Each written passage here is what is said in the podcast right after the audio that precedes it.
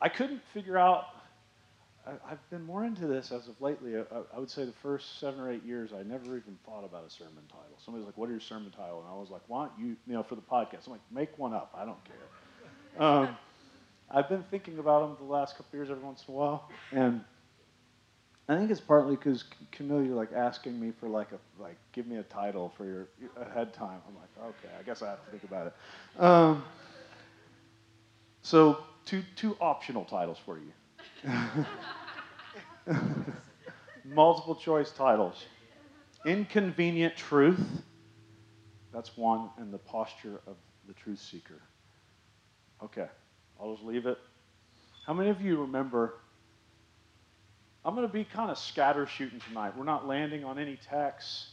I'm throwing some different stuff at you, so just just hang with me. Um, how many of you uh, remember lunch, the lunch cafeteria in high school, junior high? Okay, so you have some different lunch tables that exist in the high school cafeteria. First of all, we all know that you have the cool table or the popular table. And do what? Okay, of course. Thanks for rejecting me, Jerry. Um, the cool table you can only come to by invitation. I mean, you can come of your own prerogative, but nobody's going to talk to you. That's the, that's, that's the cool table. Um, you also have, this is the kind of, and at least in my school, and I'm, I'm speaking more from a guy's perspective. So you know, because I'm a guy. And you also have the um, you have the jock table that's not cool enough to be at the cool table. So it's like the um, you know because because there's a lot of there's a lot of jocks at the cool table, but yeah, you have the you have like the next tier jocks. They're like kind of dorky but into sports, and then you also have like you have like the um, let's call it the nerd table. I mean, these guys are like high GPAs and really good at World of Warcraft. You know, you know what I'm talking about. At my school, you also had the super Christian table. Like that was like, you know, like Devo in the middle of you know whatever in the cafeteria. Then all the way down, you have the randoms, the random table. This is the table I sat at. It's like, how do these people fit together? I don't even get it, you know? And it was kind of funny because I wasn't accepted by the cool table, but I kind of was friends with, with, with all, the, all the tables. One of those sort of migrate around, but I'm at the table of the randoms. And I realized I had this thought that I grew up in a Christian bubble because I went to a private school and we were inundated with Bible lessons and chapels and I mean pretty much like I had a Bible class and a chapel every day of my life from preschool to 12th grade and then also the three days a week at church and Sunday school and all that. So I was like, well, I did grow up in a Christian bubble, but what I what I realized I've I've only actually realized this to this year. I, I I've been telling this to Andrew. I realized, you know, every one of my friends all most of my close friends in high school were all not Christians at all. And I'm not talking like they're I'm not talking like they're they were, you know, believing in God but drinking on the weekends. I'm talking like they weren't Christians. You know, their families didn't go to church. They just were they just were, you know, whatever, you know. And this is just it just has occurred to me. I sat at the table of randoms. Anyway, um, hold that thought for a second. When we're all over the place tonight, I've told you this. I wrote this this out, and I was like, ooh. Um, if you came two weeks ago, I talked about the subject of hell and my personal wrestling through that. How many of you were there for that night? And when I wrestled through this the subject of hell, I found myself like it wasn't like I tried to do this. I found myself getting these connections and these friendships with these other people in ministry who were kind of on this journey of wrestling through things and thinking through things. And and so, anyways, I'm like, okay, I'm going to start reading some more people that are in this this other sort of, you know, edgier sort of vein. You know, listen to some of these people talk, hang out with some of these people. And what I realized as I started going down this journey was I was like, oh, like I, you know, I had thought through and come to a different conclusion about this one subject. But in order for me to be accepted at this new table, I have to buy into all these other things that I actually don't believe. And then I no longer was at the old, I didn't feel like I was allowed by some people at the old table, so I'm like, I am at the table of randoms. You know what I'm talking about? And what I found was that if you pursue truth to its end, it's going to lead you to convictions that are going to be inconvenient. Like, it's not going to be able to align you to a life that's just, that's just easy. Like, conviction and truth and being a person on a journey of wayfinding and wanting to, like, it it will bring you into some inconvenient situations. It will bring you into situations like where I was at, where I can't fit at this table because I'm not willing to buy into all this. I can't, and now I'm, I'm kind of accepted this table. You know what I'm talking about? And yes, I've found that there are truths that are just that are just inconvenient to us. And if you look at the narrative of Scripture, especially in the New Testament, well, really the whole narrative of Scripture, one of the biggest markers of people who are about the truth, people who are convicted and following God into what is right and true, is that they are put into places of inconvenience with that truth all the time. Like the prophets, it's, I mean, it's pretty sad story if you read the prophets. 80% of what they say is kind of rejected and they're, they're alone. Like, and the New Testament church, they obviously were birthed into this environment where within 100 years they were going to be getting literally killed for their faith. And I think on our journey of like discovering and standing for what's true, what's good, what's beautiful, it's going to lead us down paths where we're going to have to be a little, you know, awkward. We're going to have, we're, we can't just agree with everyone. Like, we can allow compromise for the sake of convenience. It's really, it's really so wired in our DNA. We want, like, if, if you, you study this, even for the most, you know, combative of people, most people deep down in their heart, they want to be in agreement with people. Like, they want to have a, have a tribe, have somebody that we can all just high five. And if agreement is a necessity for being at the table, that's probably not a good family. Now, there's some things in the faith that we're going to agree upon, but that doesn't mean that I have to break relationship with people. So, there, I just want to say this. In our journey of, of seeking truth, embracing truth, expressing it, trying to be those that carry the gospel, we have to be willing to stand for that which puts us in inconvenience. Okay? I'm, I'm going to show you several ways that I, I actually see these in Scripture, but several elements of inconvenience. Well, first of all, there, is, there can be culturally inconvenient truths. Um, let me just say this. When Jesus, when Jesus came and was like, you know, I'm actually king and I'm, you know, starting a new kingdom, that, that doesn't really fly so well with the Roman Empire. that's, that's not exactly congruent with. Are you with me? Mm-hmm. If you look in history, if, if we look back, let's say 100 or 200 years, we can always see always see that part of the narrative of the kingdom is directly countercultural. I'm not saying every single thing, I'm not saying that everything is out of alignment, but, th- but there is this, if we look through the history of human development, the kingdom message is often challenging what is accepted and okay in our culture.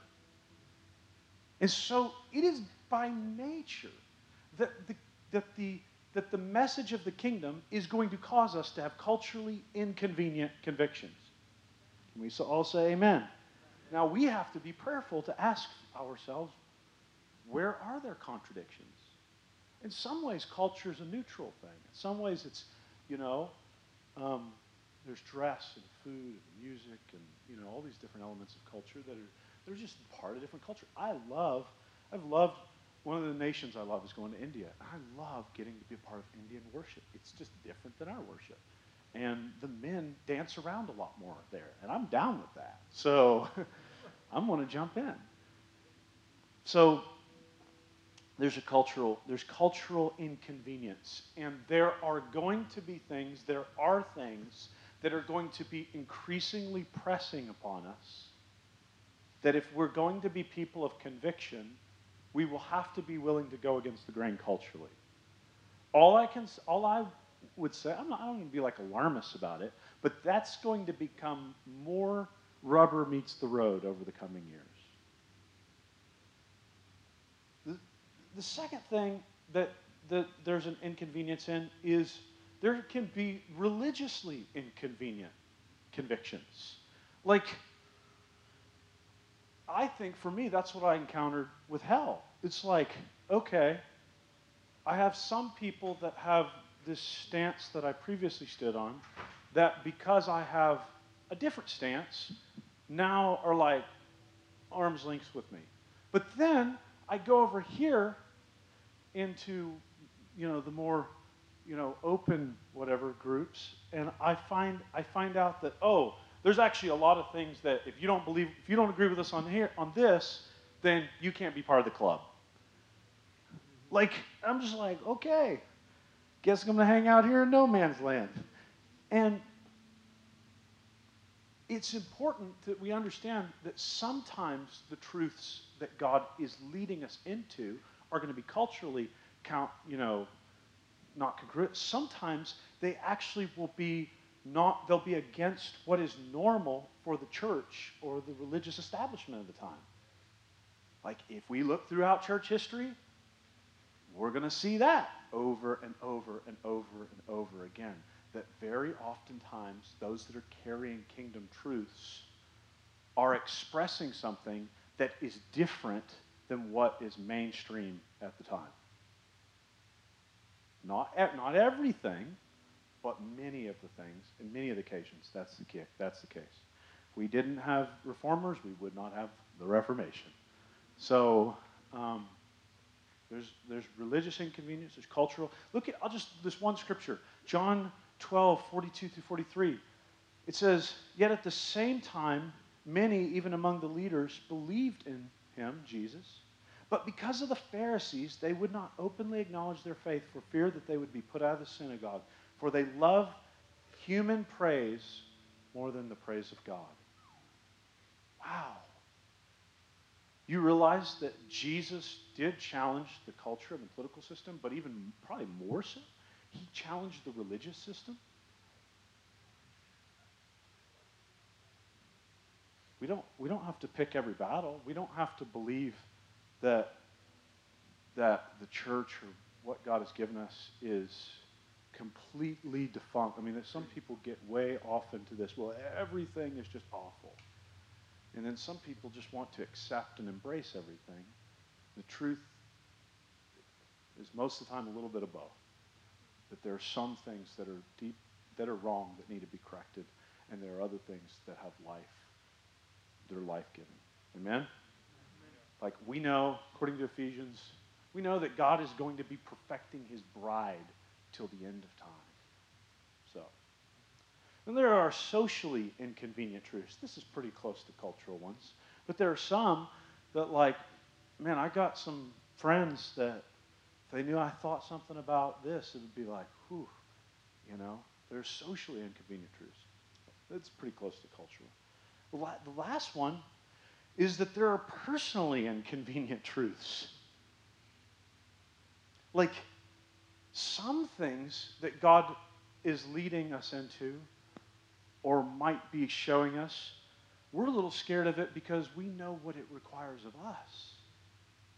We know what it means has to change within us. So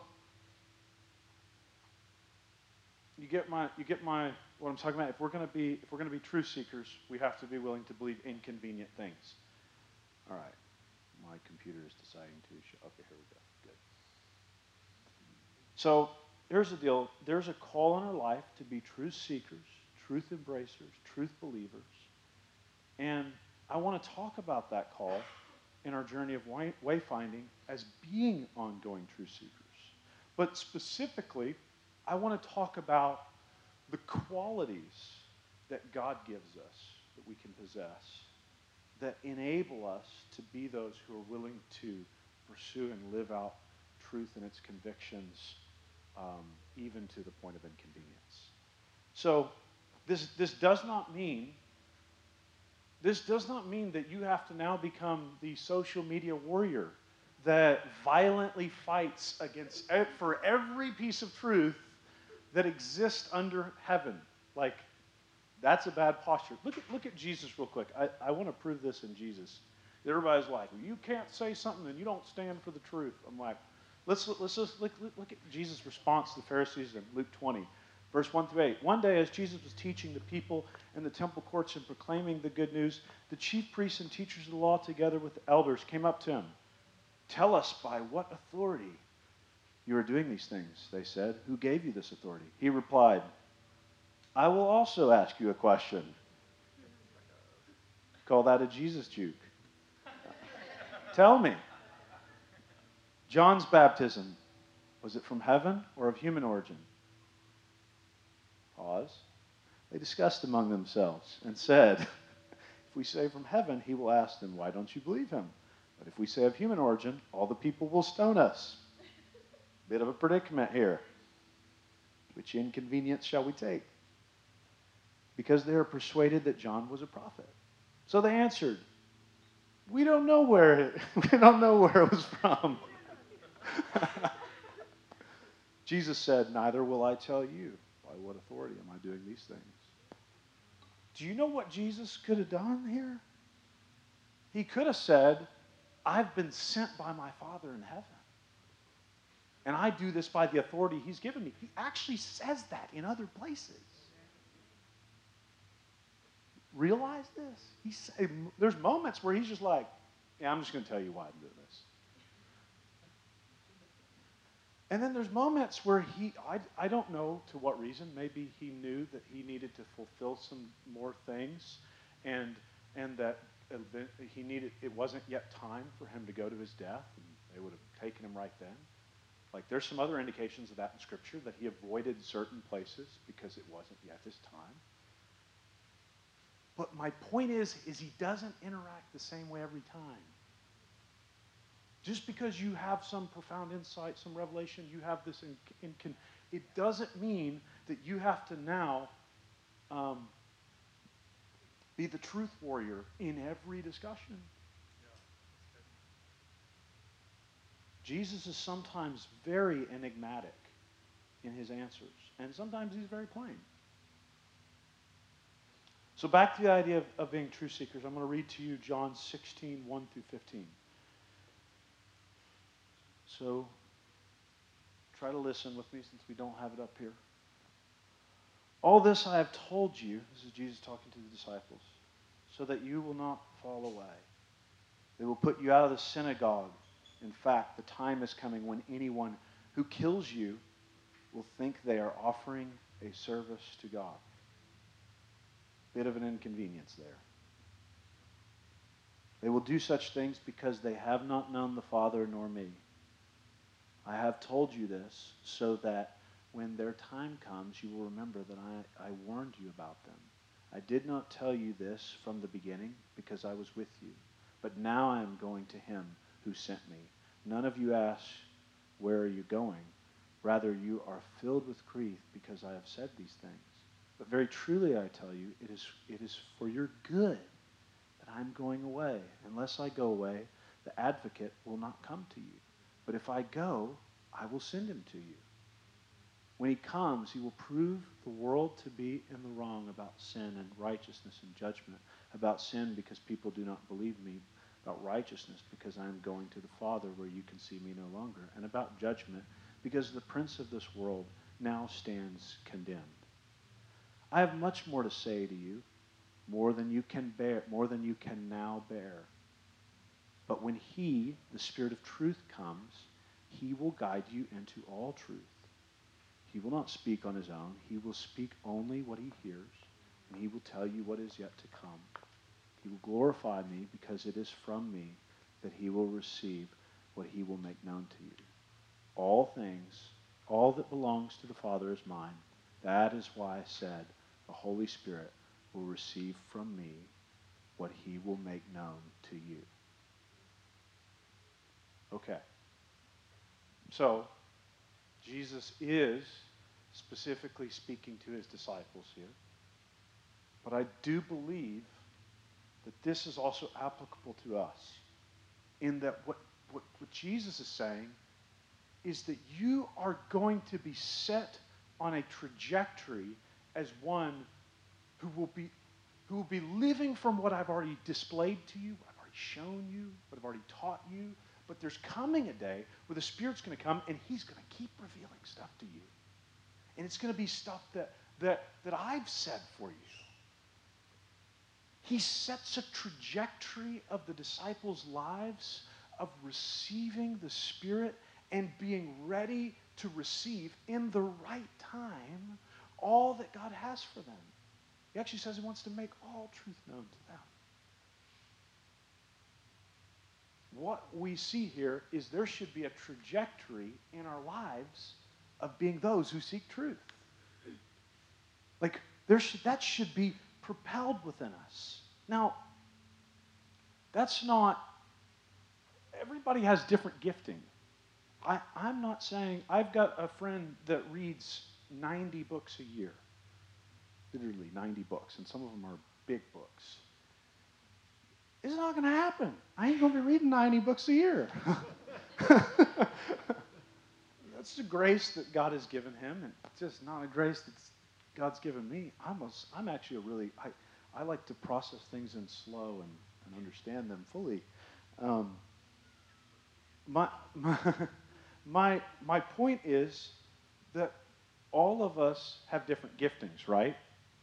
Like we're all called to be generous but some are probably going to be more generous.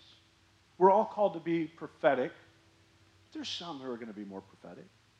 We're all called to know the word deeply, but we're all just some who are going to know it more deeply.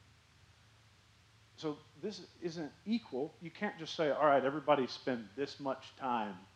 you can't, it's, it's, not, it's not equally proportioned but it's proportioned to all of us to be in a trajectory on our lives of being those who are seeking truth by the Spirit.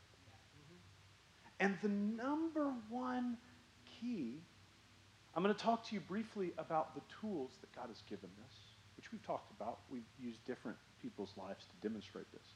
But, but the most important, it's not even, I shouldn't even call it a tool because it's not a tool. The most important thing that we do in our journey of being true seekers is that we do it with God,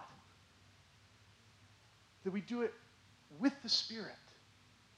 Because that's what Jesus says. It's so good that you do it with the Spirit. It's so dang good that Jesus says it's better for them, for the disciples who are seeing the dude face to face. It is better for you that I leave. There are things that you cannot bear yet, but when the Spirit of truth comes, you will be able to receive them. So, the, the most important thing, or attribute, or tool, or whatever, pick the most important thing that we can do is, is that we be, become people who are Spirit led. And, and the next point I'm going to talk about is the Scriptures. But even more important than the Scriptures is God. Okay? We've said this times, I've heard other people say it, but the, but the Trinity isn't Father, Son, and Holy Bible. It's the, it's the Spirit. Like, And He has to guide us into all truth. Amen? So, so the, the next thing is, is another tool, obviously, is the scriptures. Like, all scripture is God breathed, useful for teaching, correcting, and training in righteousness. We need to submit our lives to the scriptures and our journey of truth. Even when the scriptures causes us to come to conclusions or convictions that don't fit our church backgrounds. Like, we have to be willing to go on a journey with God. And in the process of the journey, we're going to have teachers of the scriptures that we glean from, and we're going to glean from it. Like, we do, it isn't about the worst thing to say is, well, I just I trust in the Holy Bible, and that that's it. That's what you really mean by that is I trust in the Holy Bible and my persuasion of it. Like, like it's not just me, just Jordan here studying the Bible, and I'm I tune everybody out. It's that I'm faithful to study to the extent and the capability that I can, and to glean from others who have different capabilities and different giftings and different expertise. Are you with me? So, so we could spend five weeks, ten weeks, a year talking about how to say the scriptures. The point being I'm making tonight is it's a tool, it's, it's a gift from God that we have to be willing to surrender our lives to. You know, I heard somebody say that we don't, you don't, we don't master the text, but we're mastered by the text. That we, that, we, that we enter into it, that we allow it to influence us from within, and that we, and that we look for community and teachers and other people to help us on that journey. All right? The, the third tool we have is community. Like, community is, is, a, is an incredible tool in our journey of truth. Like, I don't get to sit over here and, and read my Bible alone if I have, so, there's been there's been a hundred times, a thousand times that I've come away thinking something and I share it with somebody else and they were like, well, what about this? I'm like, oh, yeah, that, that probably wasn't the right conclusion. like, are you with me? Like, there's sometimes this we feel like okay if i just if i just read the bible i'm going to get it all. But the reality is, is you also have to be submitted to community in your journey of truth. With me. Then there's an, then there's um, i would call a broader community which is the tradition of like history of the church and the broader global you know contribution that's present. Like I'm thankful that I get to, and not everybody can study this to equal degree, but it's helpful as you get time to understand in our journey of discovering truth that there's been a narrative going on for a couple thousand years of Christians reading the Bible, sharing their commentary, and we glean from that. Not only that, but we have the global body of Christ. One, one of the things that makes me nervous about on this idea of wayfinding, one of the things that makes me nervous with people is when when there's very there's a myopicness, when it's like they only glean from one stream of the body. It's like you know, you know, I'm only going to listen to things that are charismatic, you know, or I'm only going to listen to whatever. Like man, like do you realize that there's beauty and truth and revelation that is not equally proportioned among the whole, every person. You can't look at every teacher out there and say every person's saying something good. But there's certainly a lot of places and a lot of people that have, um, have things to say that we would never think of. I, I like to have, I, I get this, man, it's such a gift from the Lord. I get to have this discussions. I have some very close friends who live, who are Christians, who live on all different continents. And so I get to have this opportunity of fleshing through something with somebody who grew up in a completely different culture than me. You know, like my, my buddy that, you know, we had him, you know, uh, the summer he um, stayed with us, he, you know, Julian and, and Katya. J- Julian grew up on the wrong side of apartheid in South, South Africa. Only thing he knew growing up was oppression. And like, like when we get to like talk about the scriptures, he has insights that I don't have. You with me? So there's a there's a tradition, there's culturally different. We we just assume sometimes that we've just got it all figured out, but yeah. Anyway. Um, of course, there's prayer. I, I, constantly asking God, hey, help me. But I think that prayer should be done in all of this, like everything. Prayer could just be, you could just put prayer over your entire life and everything be done in prayer. Like, like I'm constantly asking the question in a lunch meeting, in a sermon. Um, you know what's funny? Like, oh, I'll, I'll, save that story for a minute. I got it. it uh, yes, use prayer. um, okay, even other thinkers. Like, I've gotten, I've read a little bit of the Quran and a little bit of, of you know, you know, listened to Buddhist teachers. I've, I've listened to secular psychologists. I've listened to all these things, not because I think that I'm going to find some other way uh, than Jesus. It's that like different people have thoughts that I can I can glean from. Now, some thinking and teaching is like just demonic. Like that's a reality too. There is demonic. We cannot have this idea that everything is just equally good and we're just going to be open to everything and it's all going to help us. That's not true. There's some things that are like, that are just demonic. But then there's actually things that you can glean from people. One of my favorite things, I talked to this, talked to this guy who was in India who, um, who had studied a lot of Hindu stuff, and there's this, there was this ancient Hindu prophecy, or you call it Hindu, whatever, that prophesied that a spotless lamb would be sacrificed for the sins of the whole world that they might be forgiven. Actually, was actually, from my understanding, it was illegal to own it, like, or to possess it. So I, mean, I don't know, like somebody somewhere in India 6,000 years ago was, was like, was getting something, you, you know? my point is, is that truth can reveal itself in ways that we don't expect. The key is we always keep coming back to God, asking Him help. Okay. So, one of the things that tradition has yielded us is the creeds. We have things like the Apostles' Creed, the Nicene Creed, the Athanasius Creed, that are like these um, key foundational confessions that give this like great framework for um, when you hear the word dogma like it has a terrible connotation now but maybe initially the, the, the, idea is like these are the things that the essence the essentials of christianity. And if you go look at the apostles creed you go look at these things it's it's more minimalistic than you would think. We've sort of read the apostles creed a bunch of times here but like there, there are some essentials to the faith. And I'm thankful that we have, uh, you know, the scriptures ultimately and these creeds to, you know, and other things to help give us like boundaries, you know. But like one of the things, and this is where I kind of want to camp and finish at, one of the things that we often do is, I hate minimalizing these terms, but I've talked about them in week two how many of you remember I talked about ontology and epistemology? This is so simplifying it, but ontology essentially is the study of knowledge, what we know. Epistemology, sort of how we know what we know. It's, that doesn't fully get at it, but we'll go with that. Um, what I've found in reading the scriptures and reading people is that our, our epistemology, how we hold and believe what we know, is just as important as what we know. Like, we, we can't just have the right boundaries.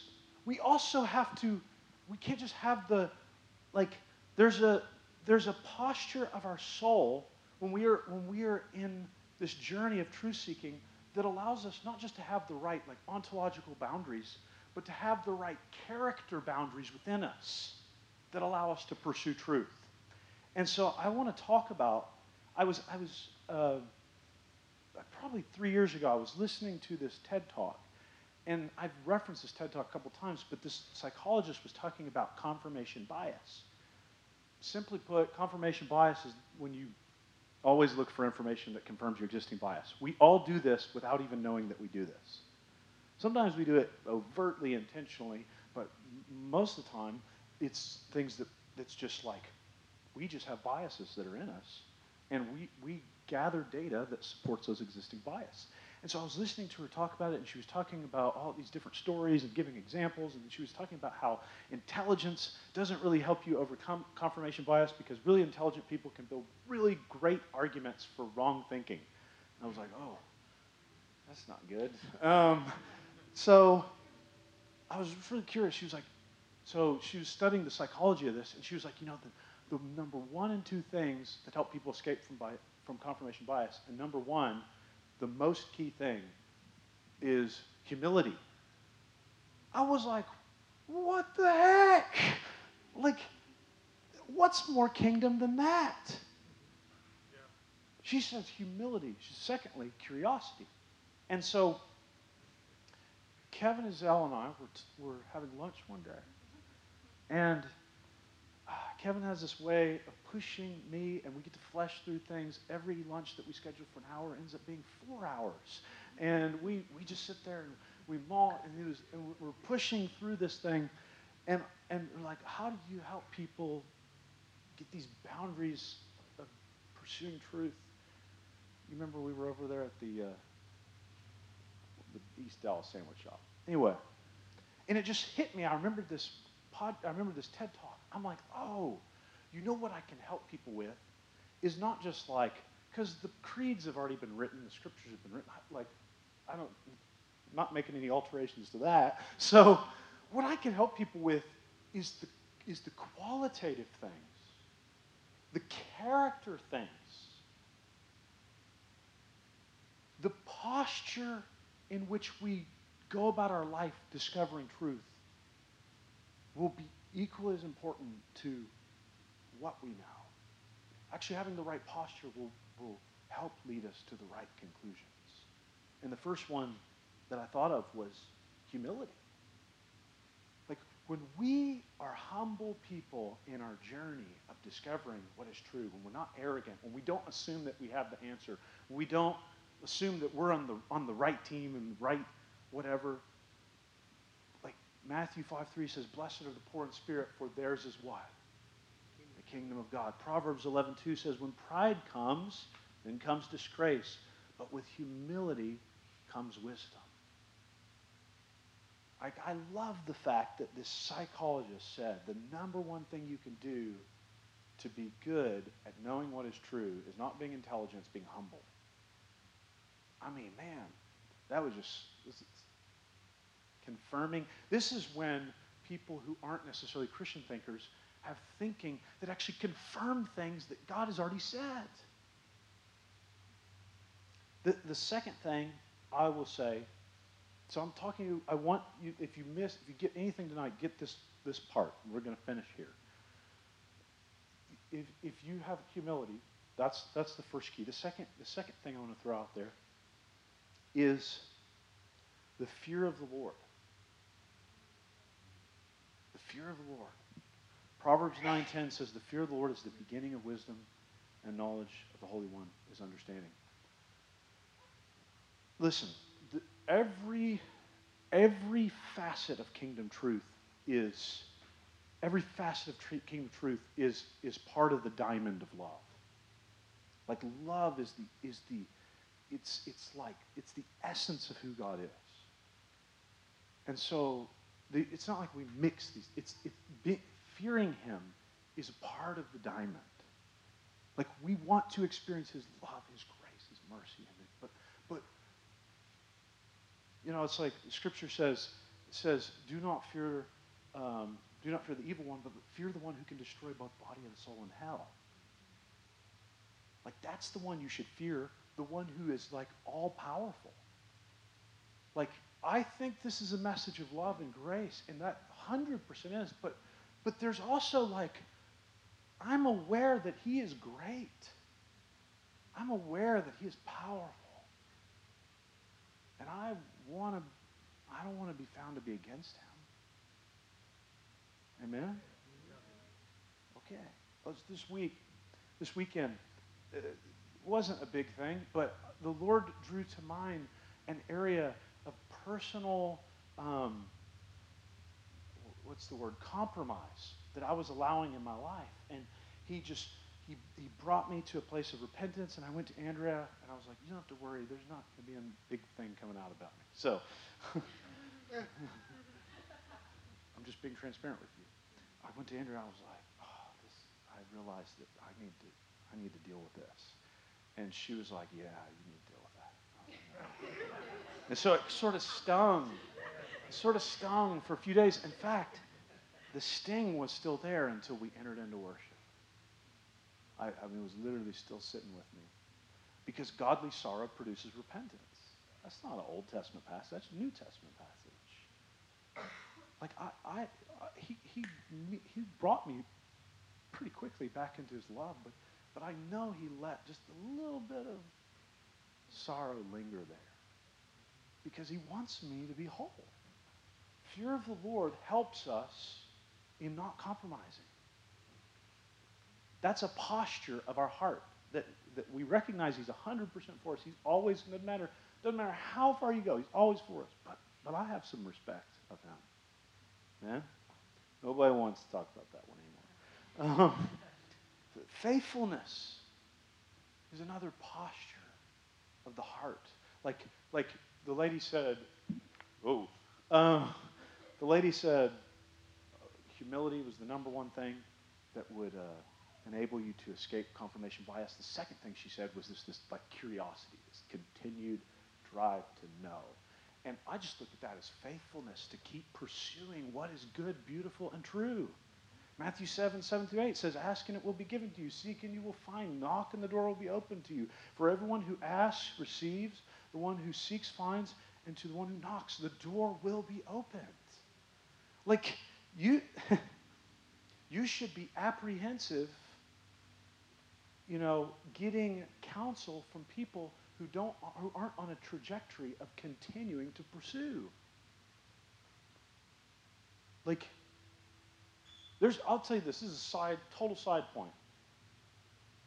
People who are constantly changing their mind about things, I I'm leery about listening to those people.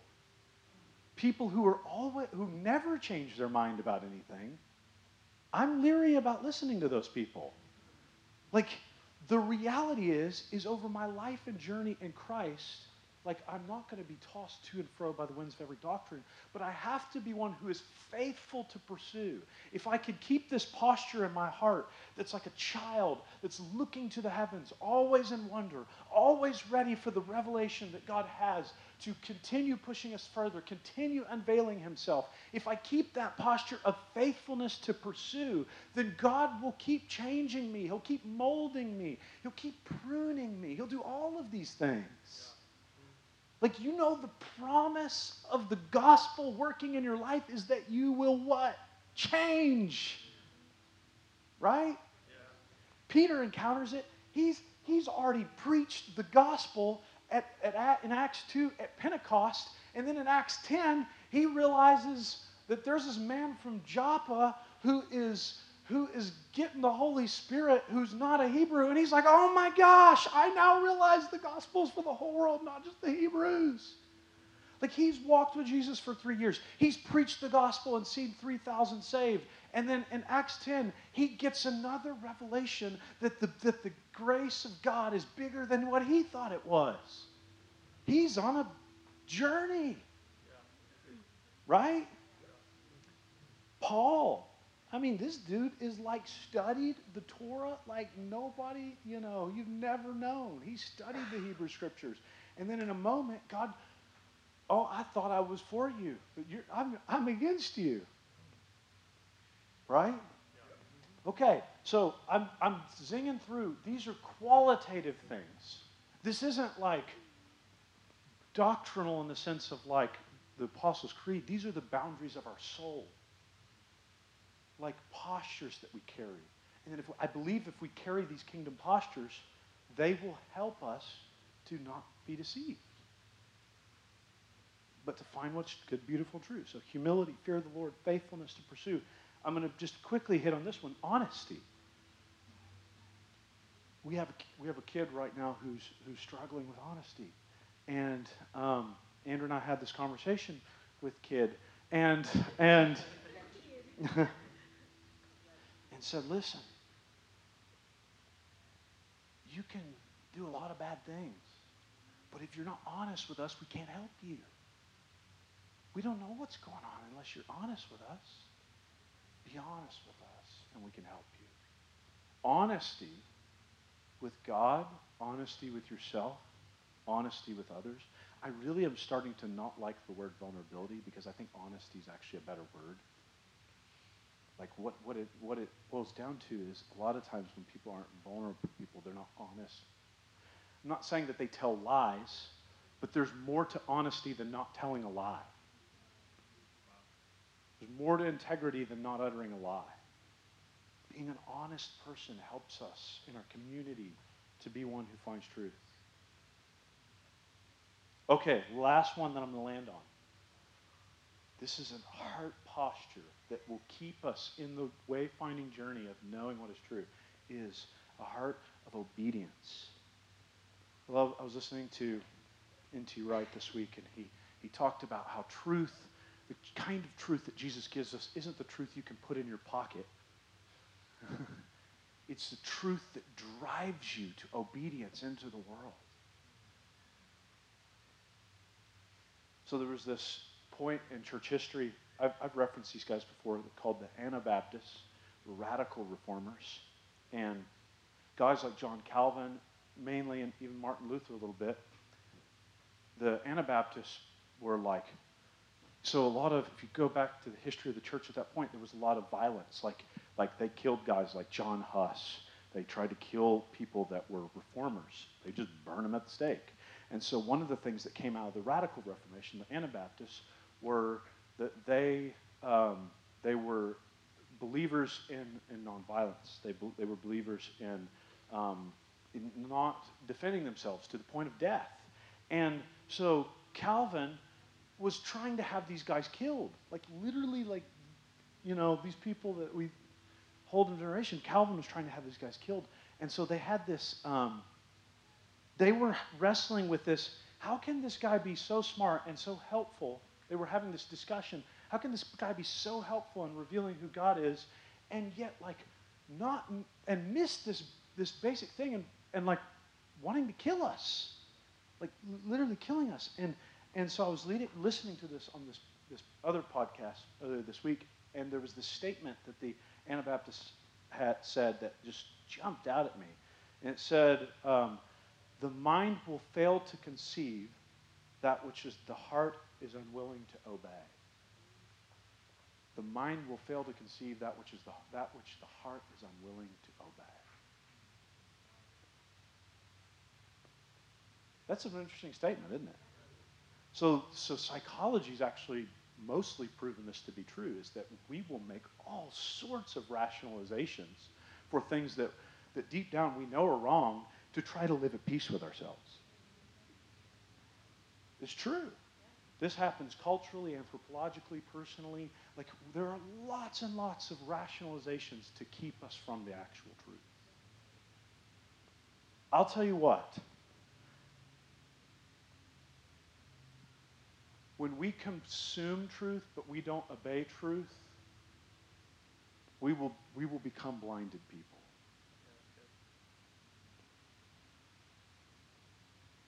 until you we're willing to not just seek it out, but we're willing to embody it and obey it, it it's like the window will shut. Because God, in His mercy, I mean, you know, what does He say? He says, Too much is given, much is required. Like, God actually holds us accountable for what He reveals to us. And so, if we become unable to continue down the path of obedience to truth, He, in His mercy, will, will, will hide and conceal further truth from us. It's a mercy thing. But, but this is, you see this all throughout the Gospels. The, the, the, the hardness of the Pharisees and the religious leaders' fault actually is the thing which blinds them. They become blinded to the truth because they aren't ready to respond to the truth. Do not this is my encouragement to you. In this journey, as we are as we're listening there, we, we live in a time where, where everybody can listen to a podcast or a YouTube video or whatever. And as we're listening to people, if you don't, if you see people that are unwilling to obey truth, that are unwilling to be propelled by truth, you should be cautious of letting those people influence your life. And you should, we should personally examine ourselves if God might be bringing us to a place of repentance where He's saying, hey, there's this thing that I've been speaking to you about that it's time that you deal with. And as, and as we step into that obedience, it's like the river of truth starts flowing through our lives. Obedience is this posture of the soul. It's not that we get it right every time. God's totally fine with a bazillion mistakes. You know, like Jesus is the forgive seven times 70. He's fine with that. But as long as our heart remains in the I'm willing to be propelled by your truth and not just be the consumer of your truth, then we will, we will become a greater embodier of it. We'll become a greater seeker of it. Like obedience is part of the stewardship of the truth that God reveals. It's a part of it.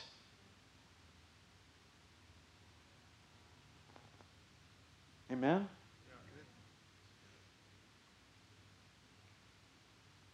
All right. I have no exciting ending. My notes are over. I want to have you stand and I'm going to pray. I'm going to have us pray a prayer. And then I'm going to say a poem. so you do have an excited ending. Oh, I do. Yeah, I. You were honest. I've asked us to pray this a couple times during this, this series. We don't have a screen, so you'll just have to repeat this after me. Say this Lord, help me to trust in you. Lord, help me to lean not on my own understanding. Lord, help me to lean not on my own understanding.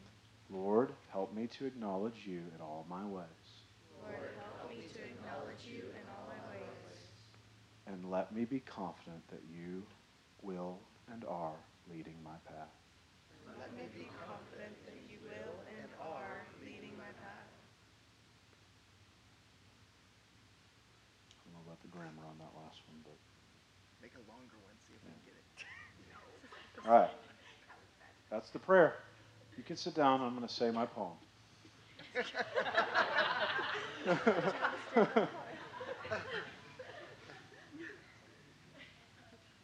you know, have you ever had one of those meals? I love going to Pecan Lodge. Yes. Oh, yes. Praise the Lord. Jeremy just went with me to Pecan Lodge last week, and he hadn't eaten it and he, before. And I was like, what's wrong with you? And first of all, second of all, he was like, what sides are the sides to get? And I was like, you don't need any. Just, just order the meat. That's, that's all you need. Sometimes, my point here is sometimes you don't need additional sides. Sometimes the simple prayer is good enough. We don't have to have anything flowery. you don't need any sides. But I am going to give you a poetry. I'm going to give you a poem now. All right, so this is a poem. It's loosely connected to this topic, loosely connected. And but I felt like I was supposed to read it to you tonight. I've read this poem a hundred times in the last year. Tyler gave me a, I should say Tyler and Camille, but Tyler, yeah. Tyler had a specific poem in this book of poetry by Rudyard Kipling that he thought would be meaningful to me. Is that fair to say? Yeah. Okay. and anyway, it's called If by Rudyard Kipling, who wrote uh, the Jungle Book. And when we were when Kevin Sipes and I went to India, we were driving like 15 hours into the jungle, and one one point on this path, I swear there were 100 monkeys on the side of the road, and I thought I do not want the car to pull over right here, like we're going to die by monkey attack. but I thought to myself, this must be where Mowgli lives, like. Anyway, that's just a completely random story. But I want to read to you the poem because I think that is it is good on the journey of finding the way. If you can keep your head if you can keep your head when all about you are losing it, losing theirs and blaming it on you. If you can trust yourself when all men doubt you, but make allowance for their doubting too. If you can wait and not be tired by waiting, or being lied about, don't deal in lies. Or being hated, don't give way to hating. And yet don't look too good nor talk too wise. If you can dream and not make dreams your master, if you can think and not make thoughts your aim, you can meet with triumph and disaster and treat those two impostors just the same, if you can bear to hear the truth that you've spoken, twisted by knaves to make a trap for fools, or watch the things you gave your life to broken and stoop and build them up with worn out tools.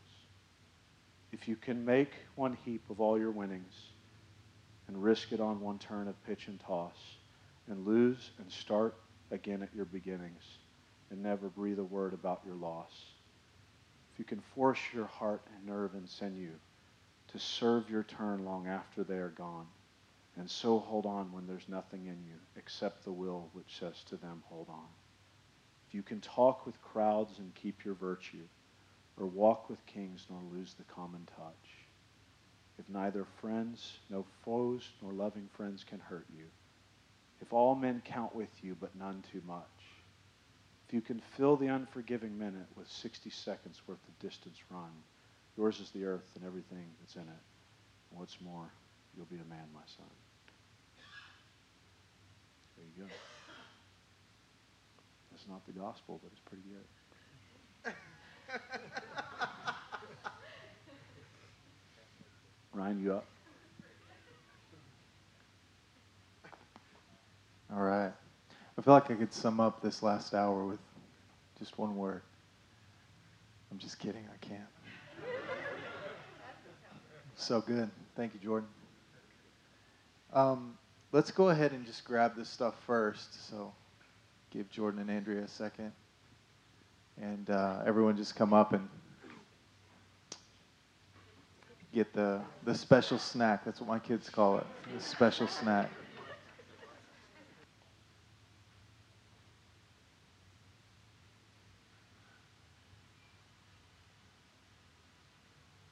A few years ago when I was in Thailand, I met a guy, and uh, we're sitting at this restaurant, and I was listening to him talk to the owner, and I just kept thinking, like, he sounds like he's from Dallas. You know, I'm in Thailand. And so after the meal, I go over and I meet him, and sure enough, he's from Dallas. And so then I asked the question, well, where from in Dallas? And he goes, oh, Dallas, Dallas. I was like, oh, okay. But we became good friends, and this past weekend, um, well, a couple of weeks ago, his, his dad passed away. And so this past week, I went to that funeral, and his dad was a deacon in the Catholic Church. And so I felt like it was a really beautiful glimpse into the tradition of the Catholic Church. And I also felt like I had a really cool moment where, where the Holy Spirit just convicted me of some judgments that I'd made towards Catholics. But at the end, we did communion, and they make some statements in the in the little flyer that they that they had about communion and what the Catholics believe about communion. They believe that that through prayer and inviting Jesus into the moment, that the bread actually becomes the, the body of Christ and the wine actually becomes the blood of Christ. And so it was, and, and they make this statement and they say that so if you're not a Catholic and you haven't had the first um, communion as a Catholic, then we ask you to, you, you, we invite you to come forward for a blessing. Uh, and so I did that, and it was it was pretty neat. But I just I was so glad that I had that moment. Obviously, I wish it was under a different different circumstance. But but just to see how other people are doing it, you know. And I think that speaks toward a lot of what Jordan shared tonight is just appreciating how other people are doing it. And I don't know what I believe, to be honest with you, about the significance of the cracker and the juice. What I know some people use more like a bread type thing, and, and in some churches they use real wine. And there's in Thailand sometimes the crackers are nori seaweed flavored. You know, there's just all kinds of different ways. But here's what I know that Jesus died so that we could know that we're made right with the Father. And that, like what you shared earlier, Zane, when you talked about justice going forth, like God's justice is not people being paid back for their wrongs. It's not recompense. It's not anything like that. It's it's people being made right and being able to stand in, in right standing with the Father. And that's what his blood and his body broken for us did. Father, we're so thankful that because your Son came into this world, we know that your heart is not, that you're not put off by sin and by sinners, that your heart is moved toward them, that you've always been pursuing humanity in the midst of our flaws and imperfections, and you've always been pursuing us. Thank you that, Jesus, you were obedient even unto death, even unto death on a cross, allowing your skin to be ripped off, allowing your blood to be shed, to just show us that we're worth it to you, to show us that we have been forgiven, that we are loved. Thank you for the work of the cross. I ask you to just reveal to each of us, maybe in this moment, maybe in the week, in the week ahead, areas that that maybe we've misjudged you thoughts that we've had toward you, about you, that are wrong. I pray that a significant shift would happen in all of us. Just some, some little thing that we believed, that we would realize that you're so much better than what we believed. Draw us deeper into your love. In Jesus' name. You can take the elements.